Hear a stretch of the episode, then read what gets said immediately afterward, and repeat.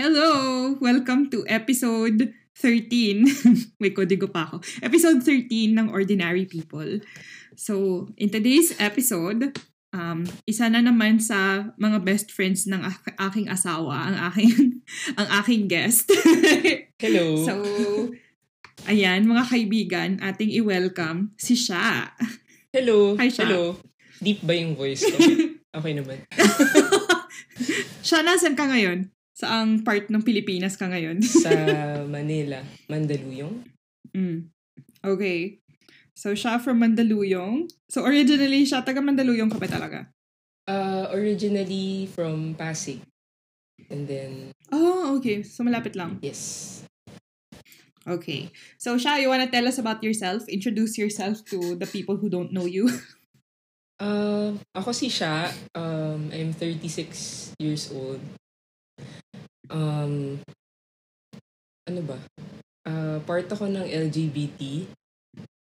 Um, nag-work ako for my family. Uh, sa business ng family ko, nagma-manufacture ng biscuits. So, part ako ng production team. Medyo boring. Pero okay lang. Not Flexible naman yung hours. So, tinatanggap ko at may pay. So, masaya na ako sa ganun. Mm. okay. So, you mentioned that you work for your family. Uh, you're manufacturing biscuits. You wanna share kung ano or secret ba? Hindi naman. Uh, Ice Gems, yun yung pinaka-top product namin. kasi when I found out, kaya ako tinanong yan, kasi when I found out na yun nga, you, you, yung family nyo yung gumagawa ng ice gems. And ice gems are like one of my favorite childhood snacks. 90s. kaya nga nung may nag... Oo, 90s, 'di ba? So, nung pinag-uusapan namin ni, ni Aki na parang, ayun, oh yung ice gems, sabi ko, shit, nung pu- pumunta si mama dito, nakalimutan ko, dapat yun yung pinadala ko sa kanya. Sabi ko, dapat padalan mo kami ng ano ng ice gems. Pag pupunta ako dyan, Ah, dadala ko ng Ice Gems. Sige, yun din yung sabi ko. Sabi ko, sabihin natin kay siya, pag pupunta siya dito, dala siya ng ice gems. Ako lang kakain. si Aki parang hindi naman siya ice gems. Ako din, may nakakasawa. Tsaka hindi rin ako mahilig sa sweets. Ah, interesting. Okay, ayan. So, you work for, um, sabi mo sa production side, di ba? So, dati, hindi ka nag-work sa company ng family mo kasi kaya kayo nagkakilala ni Aki, di ba? yes. So, Yeah. So, what made you decide to leave yung job mo dati and come to work for your family? Um, actually, wala talaga akong plan ever since to work Mm. for my family. Pero, sort of uh, influence din ng mga tao around me na, Mm, and I guess, medyo nakaka-burnout din kasi sa mm, ooh. So yung yung job parang although hindi naman siya nag-iiba sa current job ko now sa production kasi data pa din ako. Mm, But I guess hindi ko na-feel yung growth, 'di ba? Wala walang growth and parang repetitive yung job and very 9 to Mm. 5 siya. So naisip ko na yeah, sige, transfer na lang ako. And then mm, I talked to my dad, nag-meet. I asked him na for lunch, ganyan, na mag-usap kami. Kasi may mga Mm. uh, terms ako. Yak, ako pa yung may terms. mm. Na parang, Maganda yan. yung terms ko kasi is, I don't wanna work uh, under my sister. Oh. Parang kasi, uh, masyado kasing close eh. Parang hindi, hindi naman kami isa close kami ng sister ko, no? Pero it's just, Mm, uh, iba lang yung hindi kami okay personal like personally parang hindi kami jive so I asked to work under my Mm. cousin ganun mm, and ayun so pumayag naman siya and happy siya so mm, for me okay na rin na working for him kasi he's getting old na and I just wanted to Mm. help him but I'm not sure if ito pa rin yung gusto ko in the future. mm, mm. Pero as long as may idea ako na parang nag, na tumutulong ako sa kanya, then that's fine. Habang andyan pa siya. Mm, okay. Pero what did you want to do with your life when you were younger? Nung bata ako, Architect. Ah, talaga ba? Oo. Like, I used to draw Mm. weird mga rooms. Hindi ko alam kung architect ba yun or what. Pero house, Mm, houses, mm. ganyan. Mm. And then, did you try to work towards that dream? Mm, Or, No. Kasi sa Mm. family namin, hindi encouraged yung mga ganong dreams. Like, for example, with music, Mm. like, if you want to learn music, parang, no, it's a waste of time. Or if you want to Mm. learn, basta, ah, hindi ako napunta sa path na yun kasi I don't wanna be noticed din as much. Lalo na na mm. may tinatago din ako. Mm. So, as much as Okay. possible, medyo hide lang ako all the time. So, you, you tried to make yourself invisible Oo. in a way. Hmm, interesting. So, you said hindi in-encourage yan sa family mo. So, you, would you say na hindi in, in- by hindi in-encourage yan yung mga ano, kumbaga yung mga things that are considered impractical, kumbaga? Yes. Huh. So, ano yung mga bagay na in-encourage ng family mo? Uh, syempre, business, saving money. Well, Mm. sinusunod ko naman yung mga yun. Pero, kasi Chinese Mm. kami, so that's, yun talaga yung pinupush. Hmm. Okay, makes sense. Nung, nung Or episode at ni yung Carlos, mag-asawa ng Chinese, kami. joke lang. yun pa rin yun. syempre, Oo, babae ako. I mean, totoo naman, di ba? Oo, Oo. totoo naman, di ba? Oo. Tapos, hindi ba ano, alam ko parang, hindi ko alam kung totoo din to sa mga, ano, sa mga Filipino-Chinese, pero hindi ba, parang sa China, ayaw nila ng mga babaeng anak, gusto nila lalaki. Parang ganon. Oo. Di ba may ganon? Yes. So, ganon din pa rin ba sa Filipino, sa Chinese-Filipino community? Oo. Ganun. Ah, sa family ko, yes. Hmm. Ganun din. Tsaka medyo racist din nung child, bata pa lang ako. As in, bawal ako magka-Filipino friends. Parang yung Oh term, my God. yung term na, ah, sorry, Juana. So, Mm. that means parang Pinoy. Pero at the same time, parang Mm. maid. Gets? Eh, may ganong term? Oo. Eh, pero lahat ng friends ko Pinoy. So, yun yung... Oo, tsaka nasa Pilipinas kayo.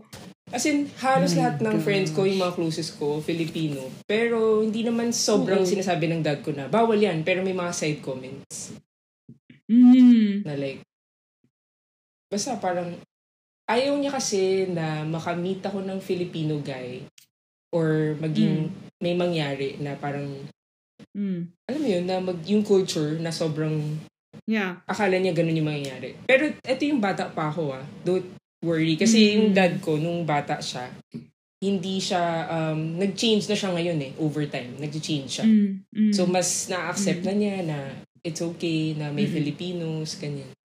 Mm, mm, mm, mm. Buti may progress naman. Oh, may progress na. Oo, yung mahirap yung ma-stuck ka lang dun sa ganong klase ng thinking tapos 2023 na ganun ka pa rin mag-isip, di ba? Oo. Pero yung ate ko, ano siya, Mm. fine arts yung course niya. Mm. Yung, el- Sino yung ate mo na... yung eldest. Kasi, yung eldest, oh. Pero ang sad, Interesting. kasi siya, mahilig siya mag-drawing, and Mm, mm, mm, mm. arts talaga, fine arts, yung ano Oo. talaga. Pero, nag-end up siya as, nag-work siya for my dad. Siya yung parang head na, Right. head ng marketing and Oh. finance. Parang ang layo sobra. Pero hindi, alam ko hindi Oo. yun yung passion niya. Ah. So, So, sobrang hindi, yung ate mo nag... Mm. hindi, ah sorry, sobrang hindi same Mm. yung path, alam ko iba yung path ng gusto ng ate ko. From Mm-mm. what, what's happening right now. Ganun. Mm, mm, mm, mm. Mm. So, since yung ate mo nag-fine arts, tapos ikaw you wanted to be an architect, so I guess it must kind of run in, parang in the blood, 'di ba? Must be in your blood, yung pagiging artistic, kumbaga. Maybe, siguro yung mom ko, Mm. Oh. kasi nagpa-piano siya. Pero, that's Mm-mm. about it. Hindi ko sure kung ano Mm. pang hilig ng mom ko. Nung bata Mm. siya. Okay. Mm. So, since sabi mo, nung bata ka, dinidiscourage ka from having Filipino friends. Pero, most of your friends were Filipino. So, does that mean you didn't go to a Chinese school? Ah, Fi- Filipino-Chinese school. So, may mga Filipinos Mm. pa rin naman nag-aaral doon. Ah, okay. Okay. Makes sense. And then, what did you study for college? First course ko is uh, hotel, restaurant, management, HRIM. Okay. And then, Yeah. hindi ko kaya, ano eh, hindi, first year, after ng first year, nag-transfer ako kaagad. Kasi Mm-mm. sobrang wala talaga akong pakialam sa school, no? Kasi ang iniisip ko is yung Mm-mm. damit. Mm. Iniisip ko na, Uniform? oh, yung uniform na parang kailangan naka-smart casual ka or naka-shoes. Oo. Ah, Yung- sa management Oo, course. kasi hotel eh, di ba? Parang Oo. medyo kailangan. Oo, oo. So, ayoko. Tinatrain na kayo. Oo, ayoko. So, nag-transfer ako agad to Mm. export management. Mm. Mm. I didn't know na That's may arts interesting. management eh na course. Nung naka-transfer na ako, tsaka ko lang nalaman na, ah, shucks, sayang, may arts management. Ano may na-manage sa arts Hindi ko alam, arts hindi ko alam, management? hindi ko alam. Mga, ano, museum, Oo, ganyan, char. yeah, ganun. Mga ganun. Oo. Tsaka, ano, yung mga auctions. Oo, pwede project or whatever. Ika-capitalize mo No. yung mga creations ng art. Joke. Oo nga, totoo. Totoo naman. eh, that's what's happening now, di ba? Alam mo naman. Mm-mm. Ay, nako. So, ayan. Tapos, um, di ba siya, you're always, you're always um, at the beach. Can you tell us a little bit about your relationship with water? with the sea? Paano ba? Uh, ever since I was young, pahilig na talaga ako mag-swim. So, lagi ako Mm. nasa swimming pool every week uh, with my cousins. Mm-mm. Um, and dinadala din kami sa dagat parati nung bata kami. Mm. So, mm. and then nag-swimming lessons ako. I don't know, it's just, it's just, it's part of who I am na. Parang, Mm. sobrang natural na siya sa akin to be in the water. Hindi ko alam paano i-explain eh. Um, Mm. Although yung relationship ko with water is mas gusto ko may activity ako rather than just Mm-mm. sitting there. Being Oh, being there na Ah, That's parang- why you're... Mm. Hindi ko kaya yung parang na- naka-chill lang ako. Sa, okay lang naman, Mm-mm. sandali lang mga ilang minutes, ganyan, na nakaupo lang ako sa Mm-mm. dagat. Pero parang iniisip ko, ano gagawin ko? Parang kailangan meron akong ginagawa. yun, mostly yun yung ano ba, relationship ko. Nag-start ako mag-surfing, and Mm-mm. then snorkeling, and then diving, nag-free diving din ako. Mm. So, tinry ko naman almost except halos lahat ng activity except yung mga wakeboarding, ganyan.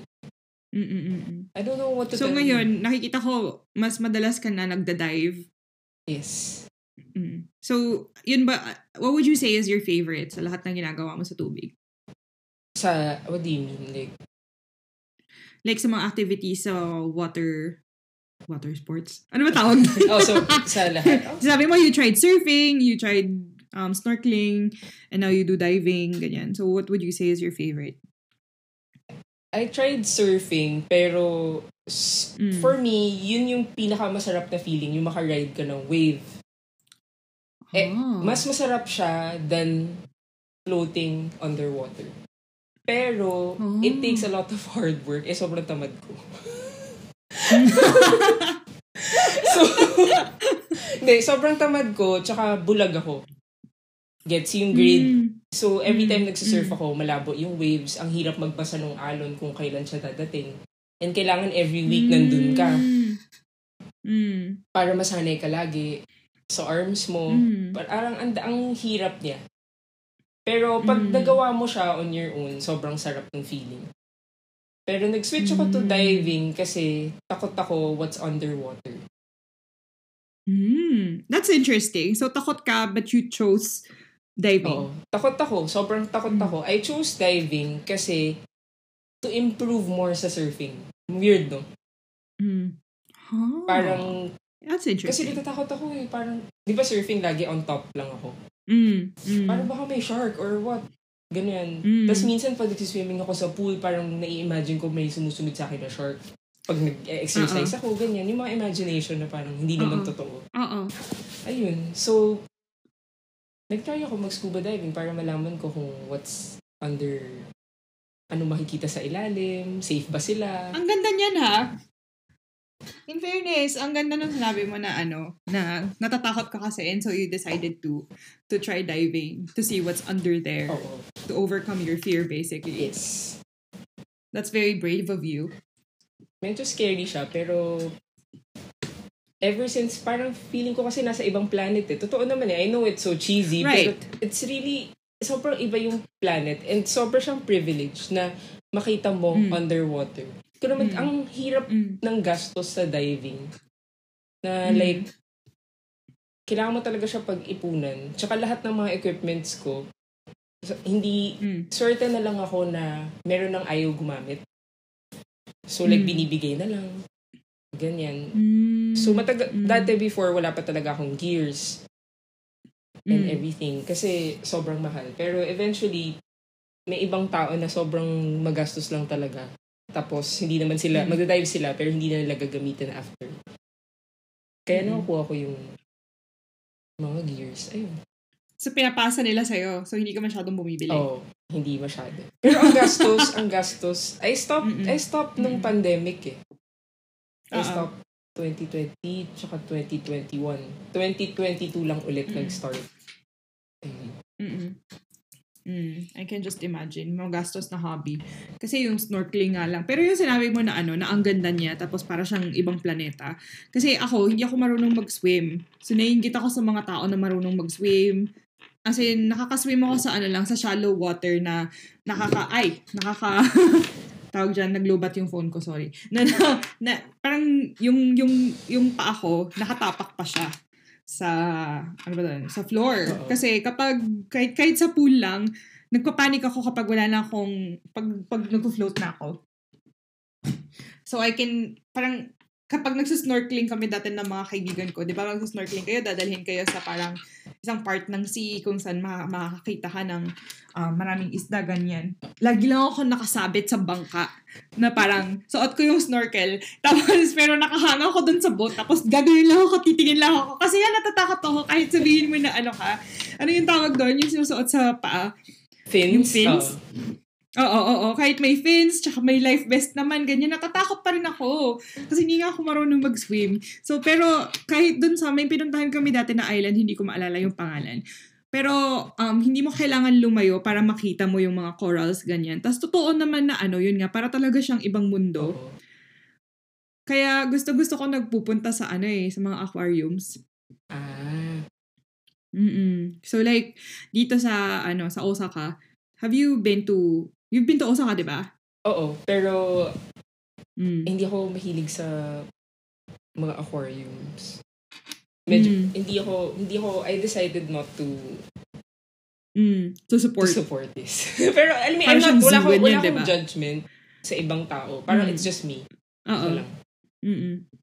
Ako, as a person na hindi ako marunong mag-swimming, parang ang only opportunity ko to Yeah. see underwater, yung parang yung marine life, ay pumunta sa mga malaking aquarium. Tapos yung aquarium sa Osaka, I think it's the biggest aquarium in Asia yata. Wow. Tapos so, sobrang laki ng building. Tapos doon, meron sila sa malaking-malaking tank ng, ano, ng mga Pacific Ocean fish.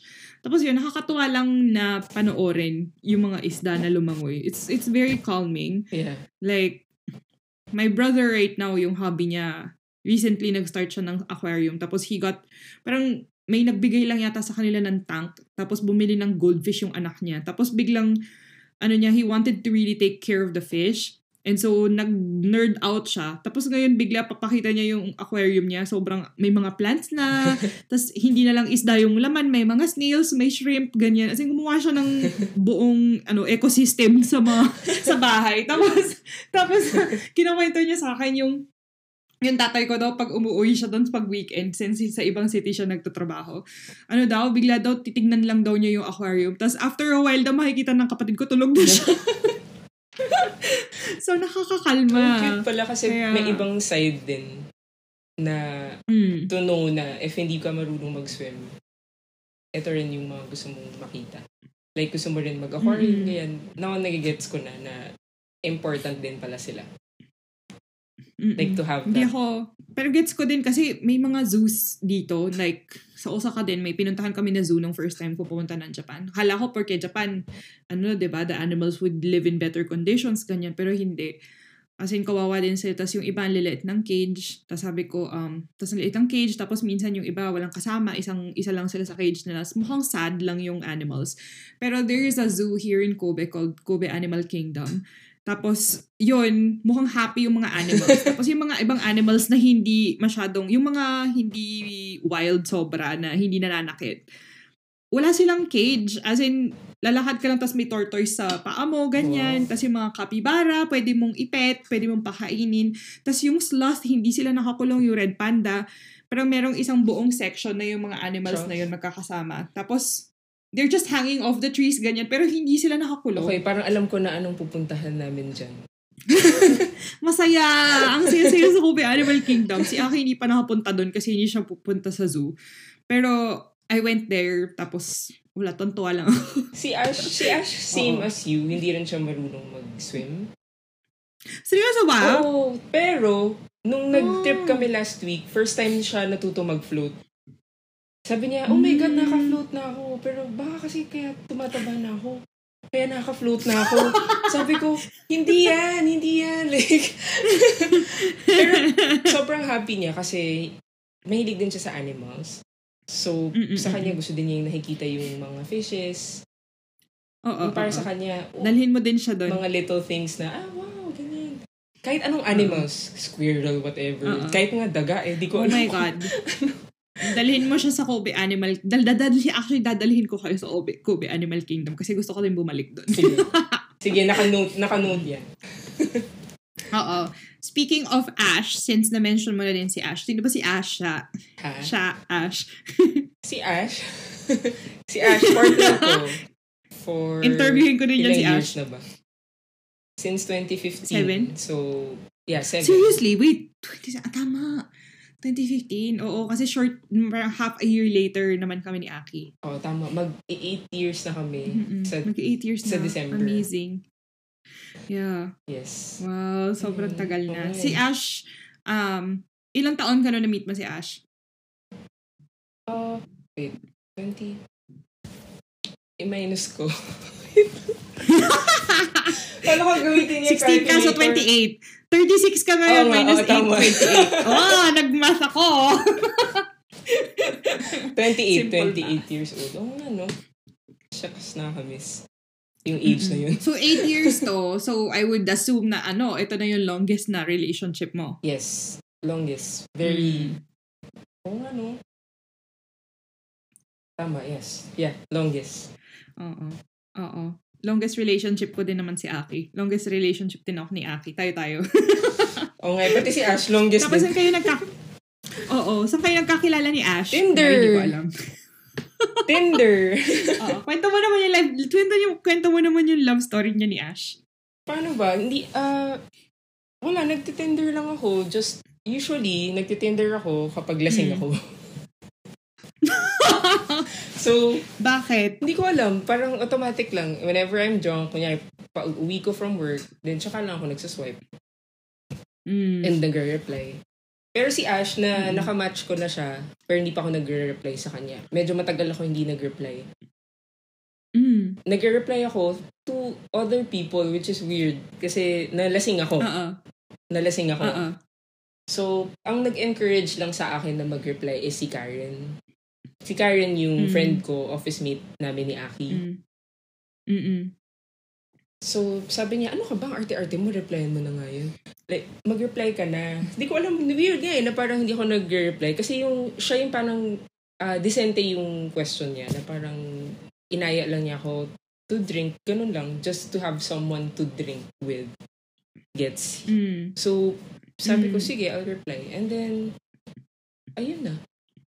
Like, Pero bakit ka hindi nag-reply sa kanya but you were hindi ko, replying to other hindi ko people? alam eh. Maay, masyado maayos yung question niya.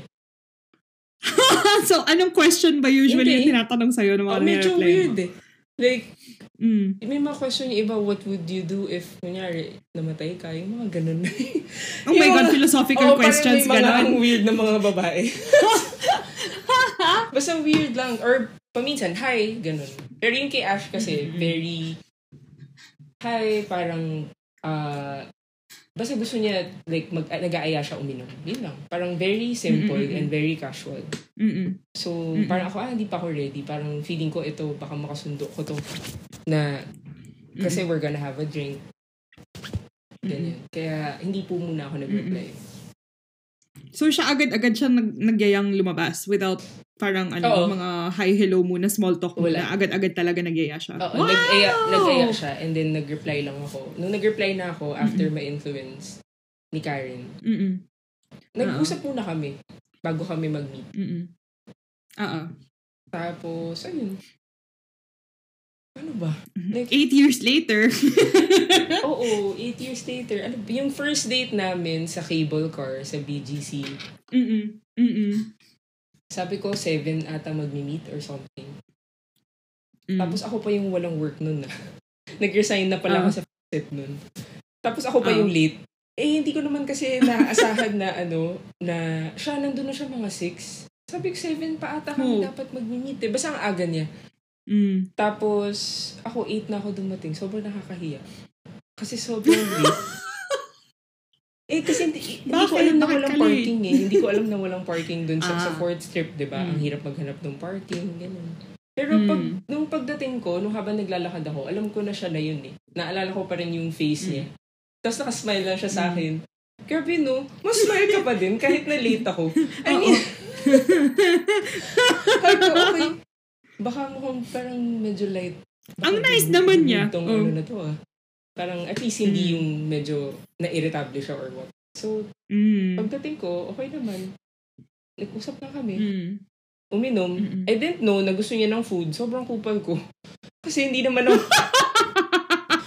hindi naman ako kumakain. Hindi naman kasi ako... Sa sobrang lasinggera ko dati, hindi ako Yeah. kumakain with while drinking beer.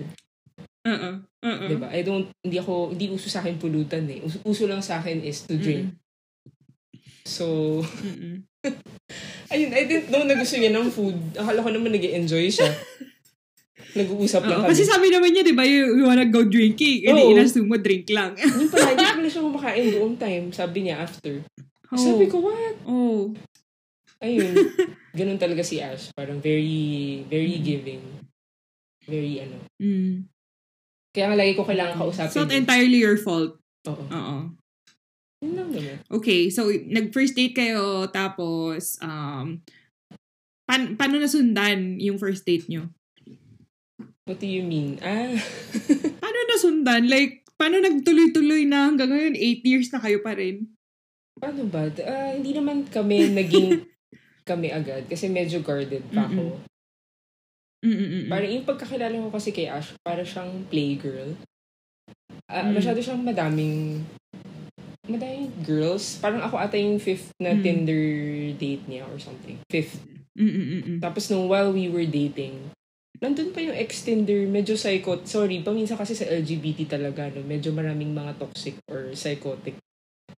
Weird. Hindi lang sa LGBT yan. Kaya nga, feeling ko lang nga, baka hindi ko Mm. alam, pero parang mas walang Mm. boundaries. Siguro, I don't know. Or what. Mm. Pero, ay basta, nandun yung kadate niya kahapon.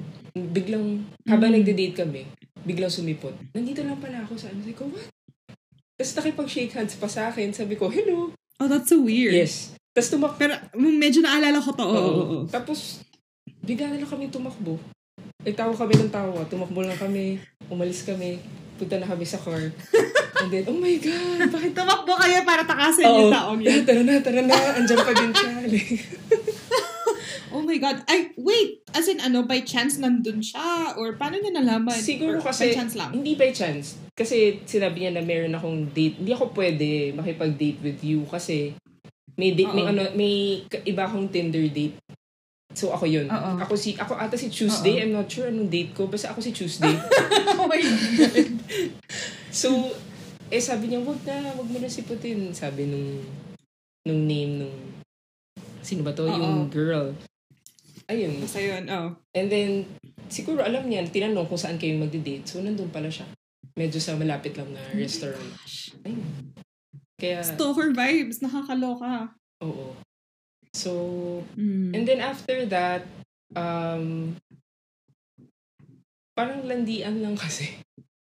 like, hindi ko alam kung pwede dito or basta, Mm. paano ko ba sasabihin? Sobrang okay yung sexual connection. Parang sobrang, like, yung, Mm. yung, dun kami medyo nag, nag-start. Mm. So, hindi, more on din yung chemistry namin. So, ayoko pa, ayoko, di pa ako ready. Mm. Medyo, hindi pa ako ready. Hindi naman Mm. sa hindi ako ready. So, nag-start siya as a more physical relationship. Oo. Pero, may emotions na rin, Mm. syempre. Hindi mo naman Mm. mapipigilan. Pero, Mm. paano ko ba explain? Like, pero I think siya, mas seryoso siya. Mas, ah, mas aggressive siya. Mas, Mm.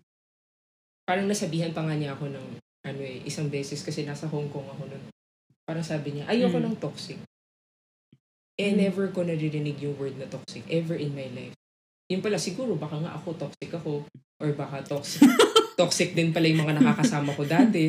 Alam mo yun? Never ko talaga Oo. naririnig yung word na toxic. Mm. As in, never, ever, kasama ko sila, Aki, lahat, wala, Mm-mm. wala akong alam sa toxic na yan, yung mga ganyang Mm. terms. Mm.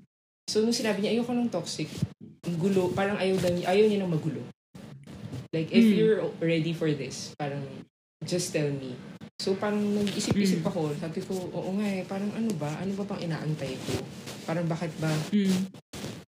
parang naglalaro. Kailangan ko pa ba gumawa ng ganito? Kailangan ko pa bang mag... Kailangan ko pa bang maglaro?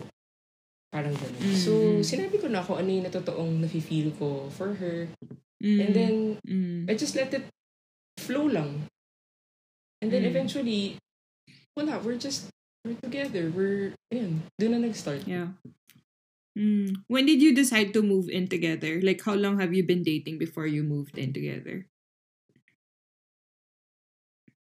Um, uh, actually, si Ash, nakatira siya with mga stepbrothers and sisters niya sa sa Mm. may fort.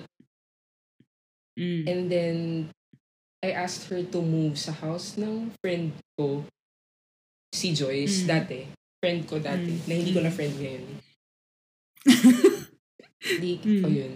Um, tapos, lagi naman, lagi kasi, ganun kasi pag, ano eh, ah, paano ba, Ah, three times a week, parang wala rin ako sa bahay, so I always stay there. mm. And then, ang Mm. nag-decide kami to move, medyo connected din siya kasi dun sa friend ko, Mm. si Joyce. Kaya kami, kaya we wanted to Mm. have a separate place na. Na instead mm, of merong tao doon. So, Mm. naghanap, naghanap lang kami while, ano, she went on a vacation, ganyan. Naghahanap na kami. Mga around one Mm. year yun, after a year. Tsaka kami nag, Ah, after a year of dating, bago kayo nag-start to live ta- live together Yung na kayo na lang, separate. kayo na lang Oo, talaga. Mm. Mm. Halos parehas lang din talaga, no? Kami din ni Aki after a year, eh. we started living together after a year of dating. oo. Mm. Naghanap pa nga kami ng place nun eh. Parang kung saan-saan kami pumunta sa Makati, sa Yeah. Mga weird apartments, ganyan. Mga weird, weird environment. Ayun. Uh-uh. That's nice. So, what would you say, ano yung dahilan sa palagay mo kung bakit um, tumagal ng ganito katagal ang relasyon nyo ni Ash? What's the secret to your long-lasting relationship? Oh to your God. lasting relationship pala. Long-lasting, nakakatawa. Secret. Mm-mm. Uh, we don't try to complicate things na anymore. Mm. And Mm. it's more of we accept yung differences namin. That's nice. And tingin ko over time, akala namin Mm. sobrang iba kami. Because iba Mm. kami ng mga gusto. Likes, diba? Like ako, Mm. I like water sports. Siya, hindi siya nagsiswim. Mm. Siya, Mm. sobrang work. Ako naman, parang work, pero parang ayoko mag-focus on work lagi. Um, Mm. Pero yung values namin, same. Oh, that's So, nice. I guess, if same kami ng values, same kami ng principles of Mm. yung mga beliefs namin, Yeah. I guess it's easier so we don't fight as much. Yeah. That's true. Kasi I think as long as nakakasundo kayo dun sa pang, pang yun nga, values, principles, yung mga fundamentals, kumbaga, di ba? Kahit magkaiba kayo ng ugali. May mga bagay na, usually naman yung values, values are the things that we don't, parang we're not willing to compromise eh. Di ba?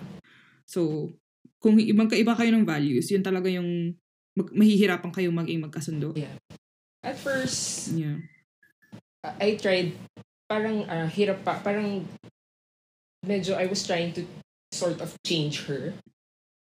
At Mm. first, parang, Mm. pero mali ko yun eh, kasi in the end, Mm. it's not gonna work. Kailangan mo lang talaga siya tanggapin as who Totoo. she is. Wala ka nang, Yeah. wala ka nang ibang pwedeng gawin kundi mahalin lang siya. So that's it. Like you don't own Yeah. her. Parang you don't, Yeah. hindi mo kaya, hindi mo hawak eh, yung buhay niya. Parang yun yung natutunan Yeah. ko. As And that, and that, ladies and gentlemen, is the secret to a lasting relationship. Sa totoo lang, di ba? Yeah, because if you're gonna keep trying to change the person, like, how can you say that you love them Yes. if you're trying to change them? Yes. Di ba? It's like you love the idea of them, but not not not the, not the person. Yeah. Lahat tayo may ideas, alam mo yun, kinikinig tayo. Yeah. Na, parang sana ganito, ganyan. Pero kasi, Mm-mm. the more na pinupush mo sa sarili mo yung ganong ideas, parang ma- Mm-mm. ikaw lang din yung magsasuffer eh. The person will not Yes, change for exactly. you. The per- Siya pa din yan eh. So, Yeah. let her be. Yun lang. And just let her be who she is and whatever she Mhm. wants to do. Maganda yan. Maganda yung accepting differences. It's like, um, but it's easier said than done talaga. Yeah. Every day, kailangan Right. mo mag-practice. Mm. Yeah, kailangan mo talaga sabihin sa sarili mo na, no, this is the person that I chose. Yeah. This is the person that I decided I wanted to be with for the rest of my life, basically. Yeah. And if I want to keep it that way, then I just gotta, like, take it as it is. Yeah. 'Di ba? Oo. Mm-mm. Totoo yan. Ang saya naman, kasi parang, ano, when I met you, siya, um, kaka, yun yung ano, halos six months pa lang din kayo ni, ni Ash. Kasi kami naman ni Aki, parang ano, July kami ng 2016 nagkakilala. Oo. So, may time, nung time na yun, parang ano, parang halos parehas din tayo ng, ng story. Kasi Tinder din kami, di ba? Oo. Tapos kaya halos magkasing edad din yung mga relasyon natin. And it's very nice to see you and Ash still, parang, yung relationship mo, parang, you're still going strong. Thank you. Okay, so, so at the beginning of, um, of the episode, when I asked you to tell us about yourself, you mentioned that you were part of the LGBTQIA plus community, na ako din naman ay recently nga ay na, na, namang- nabanggit ko, parang ano lang, recent realization lang din. And sometimes I still get that feeling of minsan merong guilt na parang, kasi nga, di ba, I identify as queer, and I identify as queer precisely because queer is the vague, it's it's one of the vaguest terms, I would say. Yeah. Na parang, what does that mean, di ba? Pero, um, so, kung minsan meron akong guilt na parang, am I queer enough to be queer? Parang ganon. so, medyo nahihirapan pa ako na parang, kasi nga, parang all my adult life, all my life, parang sinasabi ko naman na, uh, na straight ako. Kasi, I would say that I am hetero-romantic kasi hindi ako nagkaroon ng romantic attraction sa sa women. Yun yung sa akin. So, I'm, it's like, I'm queer, like my sexual preference would would be um eh, sexual preference uh, sexual preference would be queer pero romantically I'm hetero romantic. Ganon. Ako, I gets. Con- complex, no? Oo. Complex talaga yung ano eh. Hindi. Yung sogi eh. yeah, gets ko naman. Ako, ako, Hmm. I decided lang na to identify myself as lesbian. Kasi, 90%, ayoko kasi mag-full na parang sabihin na, ah, lesbian lang, lesbian lang talaga. Um, Mm. kasi I had a boyfriend. 'di ba? Mm. Mm. Although, hindi ko alam kasi if it feels fake, Mm. when I was with him, parang it, it felt Mm. fake. Mm. Kasi parang fino-follow ko kung ano yung mga nasa movies. Or ano yung mga Ah. yung mga nakikita ko sa friends ko. So, yeah. And then when I had my first kiss sa movie house pa yun with the guy, Oo. Oo. parang, oh, happy ako kasi I had my first. Pero hindi yung happy na, dahil may nafe-feel ako na, wow. Parang it's more of an achievement. Oh, ah. Gets? Parang- that makes sense. Parang, yeah, I yeah, would yeah. tell my sister, oh, first, may first kiss. Ako, first kiss ako, ganyan. Like, parang congrats. like, parang, alam Achievement mo, unlocked. Oo, parang ganun, ganun lang. Oo. Tsaka, How old were you okay then? naman yung guy. Nung mabait, nangyari to? mabait yung guy. Mm. Uh, Mm. tumagal din kami. I think, yeah, three years. Mm. Mm, wow. Tagal din. Filipino. Tapos kailan to? Mga high school, Yes, ganyan? high school. Ah, bata ka pa. Oo.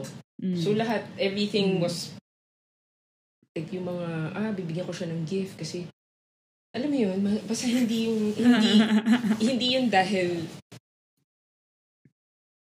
iba kasi yung feeling nung nagka-first girl ako eh, nung yung kiss Mm. with the first girl. Mm. Parang Mm. yung love. Mm. Hindi ko alam, may, Mm. may, may something with, nafe-feel mo lang. Mm. Basta malaki yung difference. So would you say na when you had a boyfriend, you did it because I guess ano yan eh, social conditioning din kasi, 'di ba? Oo. And sabi mo nga, you come from at, uh, at least from from the stories you've said, you you've told us so far, parang you come from a conservative Chinese family. And so I would think that they're not open to like um what do you call that? They're not very accepting or understanding of um sexualities other than heterosexuality. And so siguro did you did you feel any pressure to conform to like the norms of society na oh I'm a girl so I should date a boy. May ganun ba? May ganun, but at the same time, gusto ko pa rin mag-rebel. Filipino, Mm. Filipino yung guy. So, bawal pa din. Ah. Interesting. Rebel ka pala siya. So, hindi naman sobrang rebel, pero parang may, may ano pa din, hindi pa rin ako willing to compromise. Parang nagtatago pa din Ah. ako. So, all my life, ah. nagtatago lang ako lagi. Mm, And how did that's interesting. So all your life nagtatago ka lang and then we also kind of talked about this earlier I think na parang when I asked you is there anything that you don't want to talk that we should we can't talk about in this episode, 'di ba? And then you said na parang wala cuz um ayoko na din magtago is what you said. Ayoko magtago in a Eh, sense mm. na, tinanong mo kasi ako eh, Kat. Mm. Mm. Like, if tinanong mo ako if I want to hide, ayoko. So, I'm just gonna talk about Mm-mm. anything sa podcast. Yeah. Yeah. And no one's asking me naman eh, if are you, partner mo ba yun? Or kahit na minsan lantaran ah, ako, di man sobrang ah. lantaran, pero no one is asking. ah. so, pero kung may nag-ask, I would say, or kung yung dad ko mag-ask, sino ba yung kasama mo? Yeah. Girlfriend mo ba yan? Mm-mm. Which, impossible. Ah. impossible na tatanungin niya Mm-mm. in that way kasi sobrang taboo Mm-mm. yun for them. Ah, right. So but but but Ash has met your family. Yes. As a friend, Hmm. Hmm. So do you think your your family knows? uh, But they're just not asking na parang elephant in the room. I don't know. Wa- Wala Mm. naman na kasi akong pakialam kung sinong maka, Right. makalaman except for my dad. Sa kanya lang ako may paki. Yeah, yeah, yeah. But with everyone, Ah. bahala na kayong mag-judge. Kebs ka na lang. Oo. Mm-mm-mm. That's nice. Hindi, kasi you mentioned na parang ano, yun nga, may tinatago ka dati. So, kailan nag-start yung feeling na ayoko na magtago at wala na ako itatago? Nung medyo tumagal na kami ni Ash. Ah, medyo- okay. I would say, siguro pandemic, mas nafe-feel ko. Na parang gusto ko na, Mm. gusto ko na talaga mag-out. Parang, Mm. na mas naiisip ko na yun. Pero, Mm-mm-mm. right now, hindi naman ako fino-force ni Ash. Hindi ko rin fino-force si Ash Yeah, na mag-out yeah. kami or what. Right. Parang you don't owe anyone din naman kasi an explanation, di ba? Yeah. Na parang, Masaya naman Um, kami na ganito kami. oo. And kilala mo naman yung sarili mo. Parang, Grabe. people can, tama naman yung sinabi mo that people can think whatever they want. Oo. Parang, wala, ka, wala naman, it, it's not on you. Yeah. Kumbaga. And may, may one time na nangyari nung nagburakay ako with yung friends ng sister Mm. ko. Tapos biglang na- Mm. na-interview ako na yun nga, parang about coming out na parang eventually mariregret ko daw kapag hindi ako nag-out sa dad ko, ganyan. Sabi ko, but I'm okay. Like, I'm okay right now. Eh. I'm okay. As in, like, lit, I'm okay. I'm not struggling. Parang ganun. Right. Like, wag nang yeah, pilitin yeah, kung, yeah, yeah, yeah. why, bakit ko kailangan mag-out? Tanong, eh, Yeah. basta ganun na, it's tiring. That's that's the kind of reaction from and these people are part of the LGBT Yes. community then. Mm, that's that's not okay. Kasi sila Like, out sila. Out na sila. Iba daw Yeah. yung feeling. Yeah. Sobrang okay daw. Parang sobrang your life will change. Iba pa din daw pag may support ng Yeah. family. Sabi ko, yes, Yeah. maybe. Maybe. That's great for you. Yeah. I'm not sure if what will happen to me. Kasi iba eh. Iba yung iba. Yeah, what's great for you it doesn't mean that it's going to be great for me then, Oo. diba? If it happens. Yes.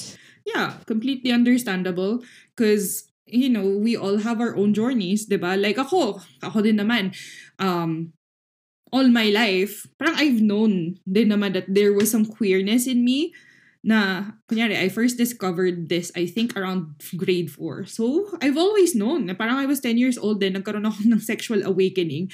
Not because of a man, but, but because of a Playboy magazine that had a naked woman, right? so parang kung hindi ka ba naman talaga queer, parang you would look at that, parang I would sneak into my parents' bedroom and then look for that magazine. And then I would take it to my room and I would read it when there was no one else home. And then I discovered yung mga, ano, nung time na yun, wala pang, syempre wala pang internet, ganyan. Pero yung mga, syempre, um, parang I had an uncle who used to live with us and meron siyang mga CDs na nakatago dun sa, ano niya, meron siyang sarili niyang cabinet. At ako, pakialamerang bata, nalaman ko na may ganun. And di, kinakalkal ko, tapos kuminsan tinitignan ko yung mga pictures, ganyan. But not pictures of of naked men. I was looking at pictures of naked women.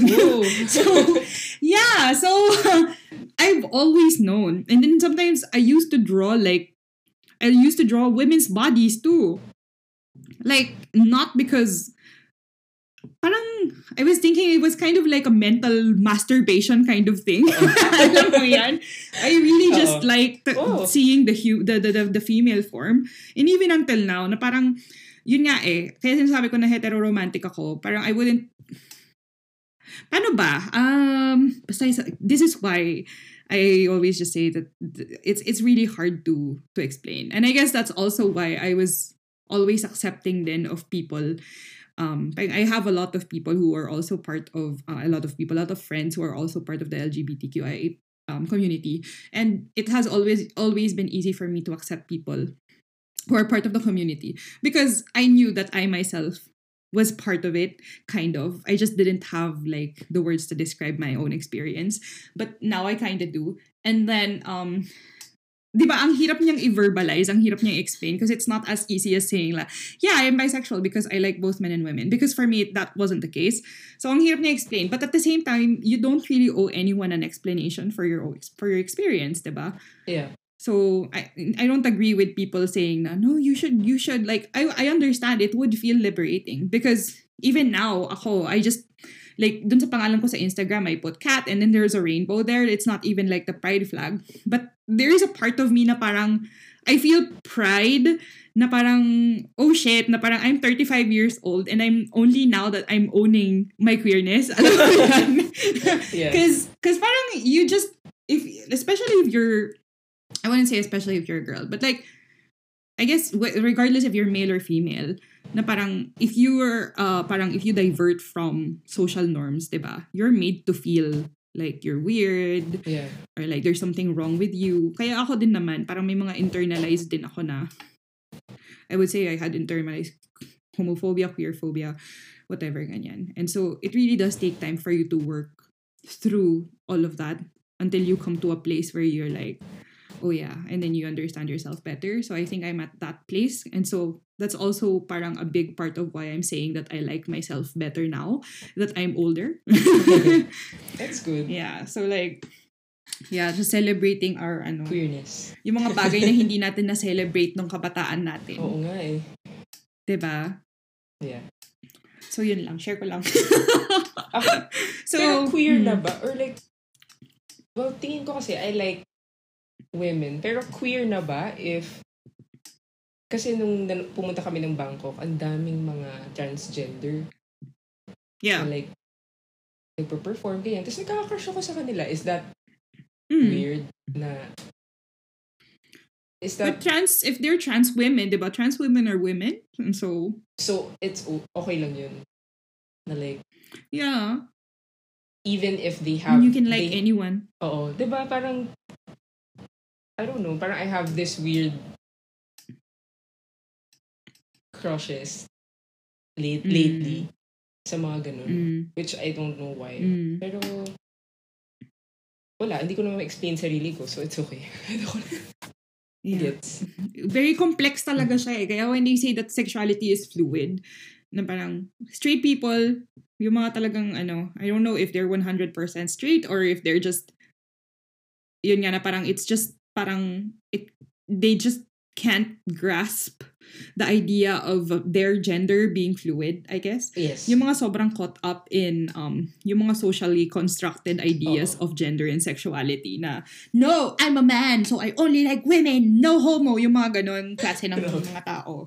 'Di ba? Oo, 'di ba marami naman ganun Mm. yung mga toxic masculinity. yeah. Like they can't even admit that this person is like this man is handsome because that would be gay of them, quote unquote. Oo. Di ba may mga gano'n, yung mga toxic. Even with girls, di ba? Na parang, no, of course I don't have female crushes, ganyan. But, statistically naman, women are more likely to, ano daw eh, to have bisexual tendencies than men. Yeah. Totoo. Di ba? Mm-mm. Pero yun, so I don't, there's nothing wrong with that. And it's, it's a very complex experience, but I also think that's what makes it parang fun. Yeah. kind of. like discovering yourself in the things that you like and don't like. Yeah. Mm. So, for now, sinasabi ko, yeah, I'm lesbian. So, okay. Yeah. Pero hindi naman yeah. porket na lesbian na I won't be attracted to trans, to queer, or to, I don't know. Like, minsan nagkaka-crush din naman ako ng guys, pero Mm-mm-mm. hindi yung obsession. Parang more of, gwapo yun na, Mm-mm. ganun lang. Like, nakaka-appreciate. Mm-mm-mm. Pero it's more of, more of Mm-mm. women pa din. Mm. Yeah. Like ako, yung sabi ko kanina, hetero-romantic ako. So I really have never imagined being in a relationship with a woman. Like in a romantic relationship with a woman. Yeah. Pero parang for me kasi, yung romantic attraction is very different from sexual attraction where it's more it's a biological reaction kapag sexual eh, di ba? Whether or not your body responds to something. Yeah. diba? It's biological, so it's not really something that you can control. So, um, yung romantic attraction kasi, feeling ko, ano siya eh, uh, parang largely socially constructed din siya. 'Di ba? Na parang, oh, lumaki ka, ito yung napapanood mo sa movies. Oo. Like what you said, ito yung napapanood mo sa movies, romance movies. Ilan ba yung romance movies na napanood natin na mainstream na ano, 'di ba? That featured homoerotic or homo homo-romantic Yeah. um, relationships eh wala naman, puro babae siya kalalaki. And so yung nagkaroon ka ng ganun na idea, so parang ako bata pa lang ako ini-imagine ko din, oh, yung first kiss ko lalaki ganyan. Yeah. So, never akong nagkaroon ng romantic relationship. And even like imagining myself, I guess, with a woman, hindi rin eh. So, like sexual, sexually, with a woman, hindi. So, it's more like being attracted to a human, a, a woman's body, but not actually do, like, performing any sexual acts with them. Parang ganun. Oo. Ba, ang Kakaiba hirap yun, niya explain. Oo, gets, gets. ang Yes. hirap niyang i-explain, no? Yes. Pero, Pero ayun, maraming- ganun talaga yun, ganun talaga. Maraming, marami ako naririnig na ganun din. Nakagaya mo. Mm. Mm. Na, hindi naman sobrang dami, no? Pero more of, mas open lang din kasi Mm. sila. Sa Yeah. mga ganong sexual, ano na, yung naiisip Mm. towards both sex. Parang, Mm. pero hindi, pero nagigets ko yung sinasabi mo. Basta nagigets ko. Hindi siya i-verbalize. Oo, hindi ko alam kung anong Mm-mm. word for it. Pero, Okay. queer na lang. I'm happy for you, Kat. Yeah, yeah, yeah. Thank you. I'm also happy for myself. and I'm also happy for you. Kasi when you said na ano, yun nga, na parang you, you, when you were a child, you tried to be invisible because you were hiding something. And that hiding was your, um, what you were hiding was essentially your your, your identity as a lesbian, diba? Parang, and then now you're saying that, mm, I don't care. That must feel liberating kasi, di ba? Oo. Parang, uh, Hmm. right now, alam ko na meron pa rin ako mga tinatago kasi hindi naman ako lantaran, no? Mm. Nasasabihin ko na, I'm, I'm Mm. lesbian, ganyan, I'm LGBT. Yeah, yeah, yeah. uh, it's more of, tanungin nyo na lang ako or more of nasa mind ko, Yeah. maybe I don't wanna open up to them. Parang kailangan ko Yeah, yeah. i-change yung perspective na, baka ayoko, bakit mo ako kailangan makilala? Parang ganun. Mm-mm. Mm. like uh ano ko ba explain like bakit hindi everyone I meet hindi naman hindi ako parang guarded din ako hindi ko naman sinasabi na Mm. I I don't know ano ko ba explain to like hindi ako ready for them to get to know me Mm. so I don't have to tell them parang ganun Yeah.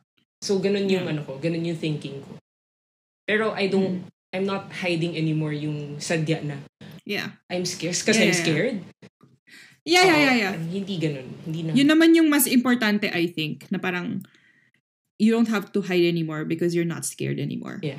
Yun yung talagang liberating, but not necessarily like not afraid to tell anyone, just to anyone, 'di ba? Parang not everybody deserves to hear it naman din eh. Yeah. Mm, 'di ba? And like I also don't go telling people naman na yun nga. Dito lang, dito lang sa podcast. Dito sa mga nakakausap ko, and the conversations that we have. Pero, like, if I were to talk with, um, kunyari, I have a Japanese friend and she's a much older woman, ganyan. Tapos, would I tell her? I don't think so. Because I don't think she'd understand. Like, it would, like, Japanese society is, ganun niya yung reaction. Nga, ilang years na ba? ilang years? Oh, medyo matagal na rin kasi, no? Ilang years na kayo dyan? Ah, mag, kasi aki three years, third year niya ng Feb. Ako, third year ko sa, Ju- sa July. Oh, matagal na. Oh, three years pa lang. Pero, um, paano ba? Parang yung mga tao dito kasi very conservative din sila. Yeah. It's a very complex society. Pero, Mas conservative um, a sila. lot of people are still very conservative. Um, I wouldn't say na mas conservative. I guess in different ways. Kasi sa Philippines, a lot of Filipinos are conservative because of religion. Na yung values nila rooted dun sa beliefs ng parang religious beliefs. Pero kung minsan naman, ano naman, peke lang. Na parang, oh, religious, religious beliefs, ganyan. Pero yung asawa, yung, yung mga lalaki, may mga kabit, mga ganun. Paano kung religious, di ba? Yung mga values mo, ganyan. Pero dito kasi, um, conservative sila in a way na, um, like a lot of women still get married and become housewives. Mm. And you don't see a lot of men doing the same thing. Parang yung lalaki pa rin yung nag, ah, parang lalaki pa rin yung breadwinner. Ganun. Tapos, um, kung minsan ang daming stories about men when they get married, when men get married, parang they lose interest in their wives and they become, and Japanese people have told me this ha, na parang the, the husband becomes the panganay. Because they treat the wife as a mother. And so they don't sleep with the wife. They have side chicks that they sleep with. Because parang, why would I sleep with my wife? Parang, she's my wife. Like, what? what do you mean she's your wife? Isn't that the reason why you should only be sleeping with her because she's your wife? Oo nga. Gra- grabe. Ridiculous. Like, men in Japan are ridiculous. Pero yung mga babae naman, feeling mo, feeling ko lang, malakas din yung internalized misogyny nila because of how the society, the society as a whole treats women. So, very, in that regard, Japanese society, I feel, is, is, is still very backward. Yeah. Wow. Yeah. I didn't know that. Yeah. Mm. Interesting. Kaya, Kaya pala. So, mas, Oo. would you say na mas conservative talaga dyan kaysa dito, no? Mm, like yung friend ko, ay yung friend ko, yung pinsan ko, sabi niya, tinanong ko kasi siya, like, what was your childhood like kahit na we kind of grew up together? And he said that he didn't really feel that people didn't accept him kahit na bakla siya. Mm, he didn't, it didn't feel like that to him. Kasi feeling ko, although we wouldn't call Philippine society as accepting, at least we would say na tolerant tayo. Oo. 'di ba? Na parang okay lang na bakla ka basta hindi mo to ginagawa. Yung ganun, tolerant, 'di ba? Yeah.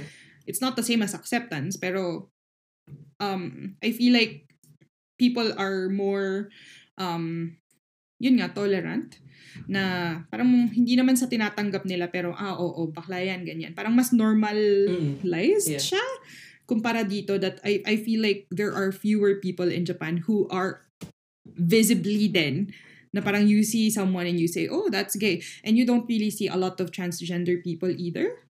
Oh. Yeah. So, it just feels like, mm, pag mag-holding hands, ganyan, pag may nakita sila na girls or wala, wala masyado sila. Walang, siguro yung girls na nag-holding hands are just friends. ah, dyan. Yung sasabihin niya, yeah, friends, touchy naman yung mga babae. But like, you don't see a lot of men uh, with their boyfriends na parang alam mo talaga na, oh, those those men are dating. Yung ganun. Parang you don't see it a lot. Unless may mga, like, kunyari, sa Tokyo, there's an area in Shinjuku. Shinjuku? Or, where is that? Yeah, I think it's in Shinjuku. Yung area kung saan yung mga LGBT bars. Somewhere there. Hmm. Nichome yata. Mm, Shinjuku Nichome. yung sa Tuchome. Yeah. Tapos, pero yung sa, ano lang, sa pang-araw-araw na buhay. Sa atin kasi, di ba? Parang, makakakita ka naman na mga um, tao na, yung, yung mga tao na, paano ba? Yung gender identity nila is makikita mo siya sa ano pa lang, like, the way they the way they dress, ganyan, sa physical appearance nila. You can tell what their gen- gender identity is. Pero dito, hindi mo masyado makikita yun. So, it's a very, it's a very, it, it's, it's, Japan is interesting. It's like, parang yung idea kasi sa labas, di ba, na Japan is high-tech, ganyan, na, oh, first world Oo. country, tapos maraming innovation. Oo. Siguro dati ganun. Para s- may mga bagay pa rin dito na parang minsan parang wow, ganun. Pero at the same time, para talaga siyang may may mga certain parts sa society nila na sobrang stuck in the past. Tapos feeling ko sobrang bagal nilang mag-move towards ano, sobrang bagal ng progress. Interesting. Alam mo yun? Yeah. Yung, kumbaga yung Oo. culture, yung, yung mind nila. Mabagal. Oo, mabagal silang mag ma- oh, ma- mabagal silang mag-catch up sa mga kapwa nilang ano developed countries. Kasi developed country siya eh. Yeah. Yeah. But it's not like Korea is any different. Oo nga. Thailand nga, mas ano pa eh, mas open pa. I guess parang Philippines din kasi. Oo. Baka kasi sa ano din, no? Pero, hindi ko alam. Hindi naman ako expert sa Japanese society. Three years lang muna ako dito. Nagpamarunong lang ako. Char. anyway, siya. Um, sus- yung susunod na question ko. So, besides yung mga pagmunta mo sa dagat, uh, mga travel mo sa, ah, tapos para mag-dive, ganyan, um, I know that you also have uh, other hobbies. I know that you have a bookstagram, a book Instagram. Oo nga, hindi ko pa na-update yun. Oh my gosh. yeah, so what kind of books do you like? Uh, nung nag-start yung pandemic, nag-start ako to read uh, fantasy books, mga sci-fi, ganyan. Mm. Mm. So, yung first uh, fantasy series ko na nag-start ako with is yung Stormlight Archive Mm. by Brandon Sanderson. So, Mm. uh, I don't know, siguro dahil pandemic and I missed traveling Mm. and Mm. since lagi ako nasa house, so I wanted to Mm. explore but through books. Before kasi yung mga gusto ko, Ah. Mga gusto ko yung mga Jack Kerouac, ganyan, yung mga Mm. yung mga wala lang ramblings lang ng ni Jack Kerouac. yung mga binabasa ko. kasi kasi 'di ba Ah. lasing more of uh nakaka-relate ako sa kanya kasi nagta-travel din siya, 'di ba? And meet Mm-mm. weird people, ganyan. Tapos Mm. mara lagi din siyang umiinom. So medyo nakaka-relate ako. Mm. And then nag nag-adapt na ako na hindi na ako masyado umiinom. So Mm. I wanted to try fantasy book. So Ah.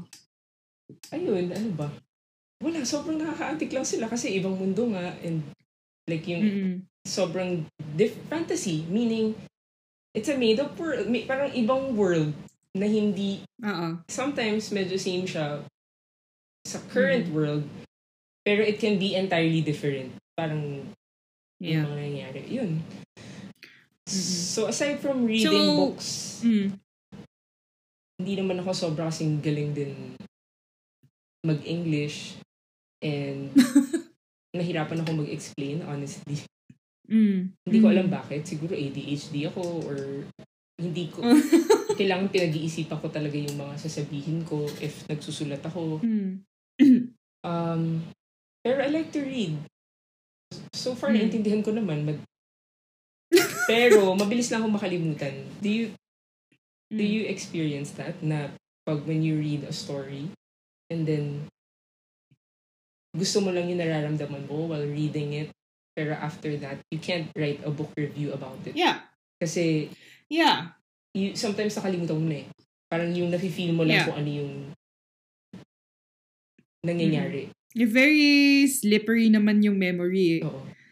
Yung lagi ko sinasabi. Kasi, di ba, teacher ako. Tapos yung mga, may mga estudyante ako na, kunyari, may ginagawa kami. Tapos sasabihin ko, oh, ba't di kayo nagna-notes? Kaya, no, you're, I'll just remember. Sabi ko, nako, don't trust your memory. Memory is very slippery. Yeah. um, yeah, so yeah, I, I get it. Na may, may isa nga akong, ano eh, may isang nangyari recently lang na, bumili kasi ako ng bagong Kindle, yung, yung Scribe. Oh, yung pwede na Tapos- magsulat? Mag, Oo, oo. Okay ba? Can I see? nag-notes ng, tapos sa podcast. malaki, malaki ba siya? Me- medyo malaki siya, no? Malaki-laki siya, like 10.2 inches yung screen. Ah, okay. Nice. Oo. So, tapos, tin, so, kinonect ko siya sa account ko. And then, may mga books ako na nakita dun sa ano. Tapos parang, ano tong book na to? Tapos, nung tinignan ko red. So, nabasa ko na siya, pero nakalimutan ko na binasa ko siya. Oo. So, of course, yeah, it happens. So, Pero, um, mm, so yeah, you, I tried to, yung bookstagram, ano ba yun? Bookstagram ba yun? bookstagram. Oo, hindi ko alam kung totoong term yun. Ayun, uh, ginawa ko lang naman yun so that I can follow people, like fantasy uh, readers Yeah. din. Kasi Yeah. ang hirap dito maghanap sa Philippines Mm, na mm, ng community na who mm. reads fantasy. Kasi Mm. lagi na lang like gusto ko kasi yung mga hindi masyado kilala or medyo indie. Mm. Mm-mm. So, yun. Kaya lang ako gumawa nun just to feel connected na yung mga interests ko Oo, at least medyo same with yung sa mga Mm. fina-follow ko. Yun lang naman. Mm-mm. Okay. Do you have any lesser known interests? Like lesser known, like something probably I, that, that I don't know. The interest na parang hindi pa natin napag-uusapan. Mm, you might think na medyo weird siya. Kasi parang Mm. hindi hindi siya bagay sa akin or hindi hindi ko Mm. siya hindi naman sa tinatago ko siya. It just it's just Mm.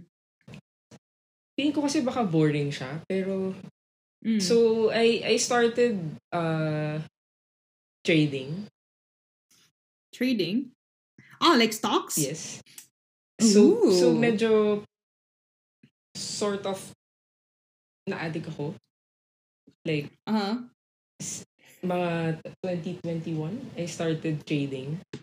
Mm-mm. And I- Mm-mm. Naghanap din ako ng coach na who can Mm. teach me mga basic stuff. Uh, one thing I like about it is Oh my gosh, I don't know if I should say this no sa podcast. Hindi naman siguro maririnig ng office mates ko or ano. Unless you share it with them.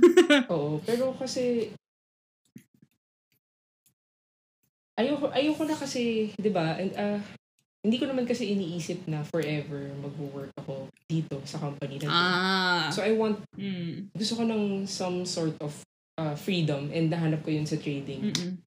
Na Mm. it's not it doesn't mean na I'm rich na or I'm getting rich. Parang hindi siya na, hindi naman siya get rich na ano eh na na hobby. Scheme. Oo, parang basta may freedom lang ako to do whatever I want with it. Kasi parang control ko siya eh. Like ako lang man yung nag-aaral. Ah, hindi ko ma-explain pero it's so it's boring kasi. Kaya hindi ko siya masyado inano. Basta I'm into it. I'm lately yun lang medyo naiisip ko siya madalas. Mm-mm. Aside from reading books and playing games Mm. and traveling and Playing swimming. games? Playing video Mm. games. Oo. Mm. Oh, yung sa What game are you playing right now? Octopath Traveler 2. Ah, yeah, So, nakita ko. okay yun. Try mo. Oo. Ah, You- ah, you don't have- Curious ako sa Octopath. Pero nung tinignan ko tapos parang yung ano niya parang old game yung visuals, 'di ba? Oo. Okay nga eh. Ang ganda ng story. Tsaka okay yung mga characters. Hindi mo kailangan Sabi nga maganda. hindi mo kailangan maglaro nung one. Pero yung yung two, Oo. mas darker yung mga character, yung Mm. stories nung characters. Hmm. Parang iniisip ko kasi nung nag-download ako ng demo niyan. Tapos I started playing the demo because I was thinking of getting kasi I like RPGs naman. Pero matagal na rin kasi ako naglalaro ng ano, ng parang may story. Kasi Animal Crossing yung pinakamatagal ko nilaro na game. in recent years, in recent history. Tapos parang nung sabi ko, parang naglalaro na ako sa, sa Switch, babalik pa ako sa ano, sa 8-bit na graphics. parang ganun. So parang, sabi ko, parang ayoko. so, Gets, gets. hindi ko pa rin nilalaro. Mm-mm. Ako nagaganda. Tsaka nagkaroon ako ng injury. Ah, why? Nagkaroon ako ng hand injury from playing too much Monster Hunter. Ah, okay, wow. Hindi ba level up din ba yun? Or, hindi, never ko Monster pa Hunter? yun eh, Monster Hunter. Ano siya, Capcom? Ano, anong Um, klaseng, Um, ano siya, action game, action adventure. So, pumapatay ka ng monsters, tas di ba iba yung, wala siyang story masyado. May story mode siya, pero wala naman siya masyadong story. Basta ano lang doon, ang goal lang doon, lumakas ka na lumakas, and then you fight stronger monsters. So, very repetitive siya. But it's fun as, uh, when you play with other people. Like, I play it with Aki and then my brother and my dad. So, my Wow. dad still plays. Cute. Yeah, siya active pa rin.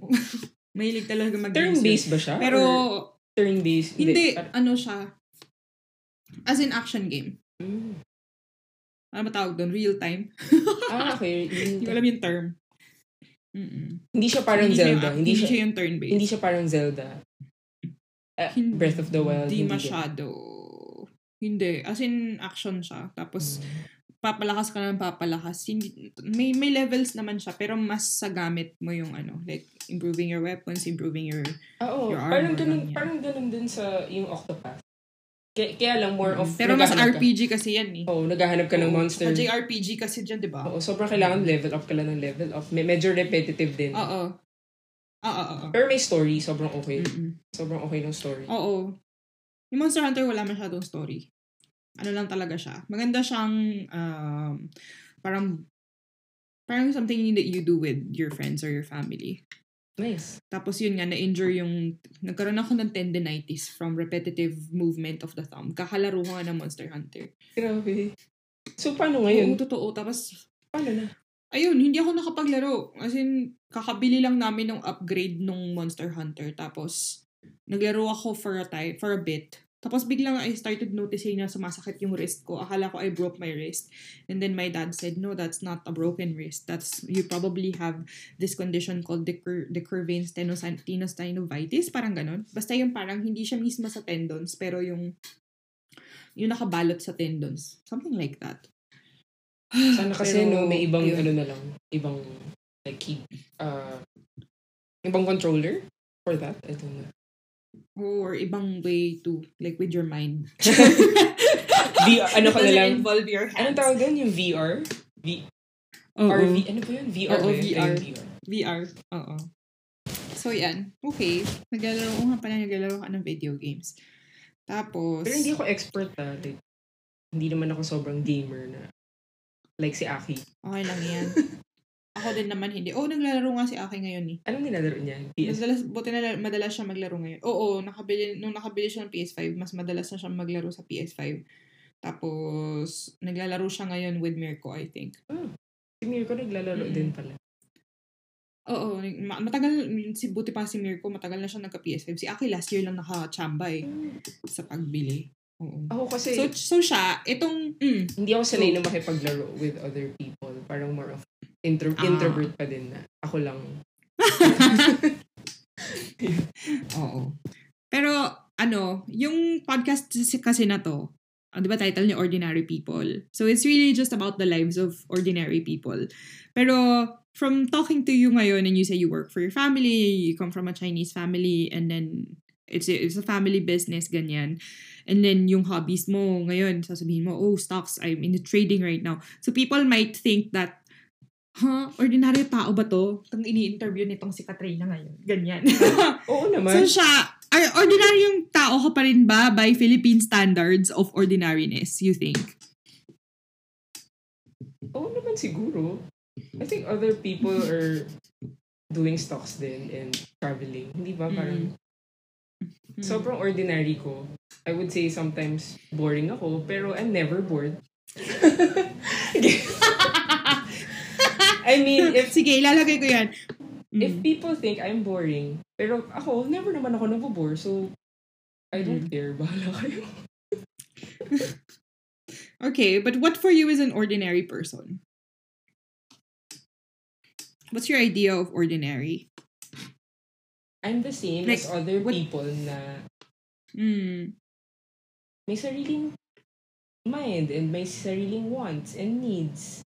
Mm. Mm. Um, may sariling issues. Mm. So in that sense, we're all the same. Being Mm. human. So that makes Mm. us ordinary. Kasi wala naman tayong powers, no? I mean, wala naman akong, ano, teleport or whatever powers. For me, that's, mm. for me, yun yung mga fantasy. Yung mga, Mm. for me, that's extraordinary. So, yung, Mm. yun yung difference. Bakit? So would you say that you're living like an ordinary life of an ordinary Filipino? No, hindi. What do you mean? hindi, hindi na, like, ordinary Filipino? Ordinary Filipino? Yeah. Hindi. Mm. Kasi, mas madami pa rin sila na, madami pa akong matututunan sa kanila. Parang, whenever I meet, like, yung mga tao ko sa office, Mm. iba sila ng life. Kunwari, for example, Mm. may merienda kami, pancake with sugar. Nilalagyan nila yung Mm. hot cake, nilalagyan nila ng sugar. I would ask, oh, bakit yung nilalagyan ng sugar? Ayun yun ng ano, syrup. And then yung isang Mm. nagsabi ng ano, eh, ma'am siya, pang, pang mahirap lang kasi to eh. So, I would say Oh. na how I'm living now is different. Mm. Yun ba? Yun ba yung sinasabi ko? We're the same, pero iba yung Mm. material Oo, conditions. iba yung ganun. Mm. So kung Yeah. kung yung inulit mo yung question na yun paulit-ulit na, would you say na you're an ordinary person? A Filipino person? Right now, tingin ko hindi Yeah. eh. Kasi majority Mm-mm. pa rin sa Philippines, wala silang privilege na to, basta iba. I would say Mm. na I'm not living their life Mm. na Yeah. so siguro in though in that sense hindi ako ordinary Mm. Pilipi Pinoy Mm-mm. But you're an ordinary, ano, Filipino Chinese. I would say so siguro. Kasi ako, um, hindi naman ako Filipino Chinese. So hindi ko alam what it's like to grow up as a as a Filipino Chinese. Like I've met a lot of Filipinos with Chinese blood. Um, but I don't have a lot of Filipino Chinese friends or Chinese Filipino friends. And so would you identify more as Filipino or more Chinese? Or is there no such thing and you're just Chinese Filipino or Filipino Chinese? I'm Filipino Chinese siguro pero eventually I Mm. wanna be more Filipino Oh, why is that? I'm here and uh, hindi ko kasi ma-follow yung traditions as much nung Mm. parents ko so Mm. Yeah I would say that at saka dito rin ako nakatira eh di Filipino at heart na talaga Mm-mm-mm. Right. So, dito ka, sa dito ka, wala pala ako dyan. so, sa Pilipinas ka pinanganak and that's where you grew up. yes And so, you would say that you are more Filipino. Filipino, than you are Chinese. yes even if dinedis Mm. hindi siya encouraged na sinasabi pa rin na Chinese ka kasi yung mga Yeah. Traditions you still do it with your parents Mm. or syempre kasi they're still here Their traditions, yeah. Okay. Well, thank you, Sha, for sharing. Thank you din. Yung mga First time ko to. Salamat sa kwentuhan. Oo. First time na marami kong, ano, marami kong ginigest na first time mag-podcast. Kasi nga, sino, hindi naman madalas mag-guest sa podcast ang ordinaryong tao, di ba? yes that's true yeah. Kaya, oo, kaya yan. Parang interesting kasi na marinig yung mga kwento ng mga, alam mo yun, hindi naman sikat yeah na tao, di ba? Parang, what's your story, Morning Glory? So thank you, Sha, for your time. Thank you, Kat. And, Sorry um, kung Yeah, for sharing your story. walang kwenta or what. Thank you. Ano ka ba? lahat ng kwento may, may lahat ng kwento natin may ano may kwenta. Lahat ng kwento may kwenta. wow, Pwede. Eat. Lagyan na yan.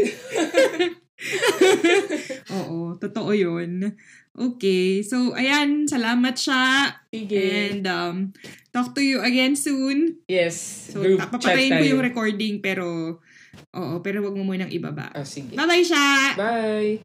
And there you have it, mga kaibigan. Again, that was Sha, our Chinese-Filipino friend from Pasig, Mandaluyong.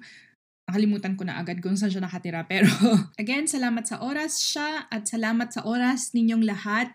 Um, all 25 of you Spotify listeners. Hindi ko alam kung ilan pa yung mga nakikinig na hindi lang nakafollow dun sa Spotify. Pero, Ayan, salamat sa oras, salamat sa pakikinig at sana natuwa kayo dito sa episode na to Ah, kasi ako ma- medyo nagulat pa ako sa mga narinig ko tungkol um, sa experience ni siya growing up within the Chinese-Filipino community dahil yan ay isang community na syempre hindi ko naman na-experience dahil hindi man ako Chinese. So anyway, ayan, salamat sa pakikinig at kita-kita ulit tayo in two weeks for episode um, nakalimutan ko na naman, episode 14. Babush!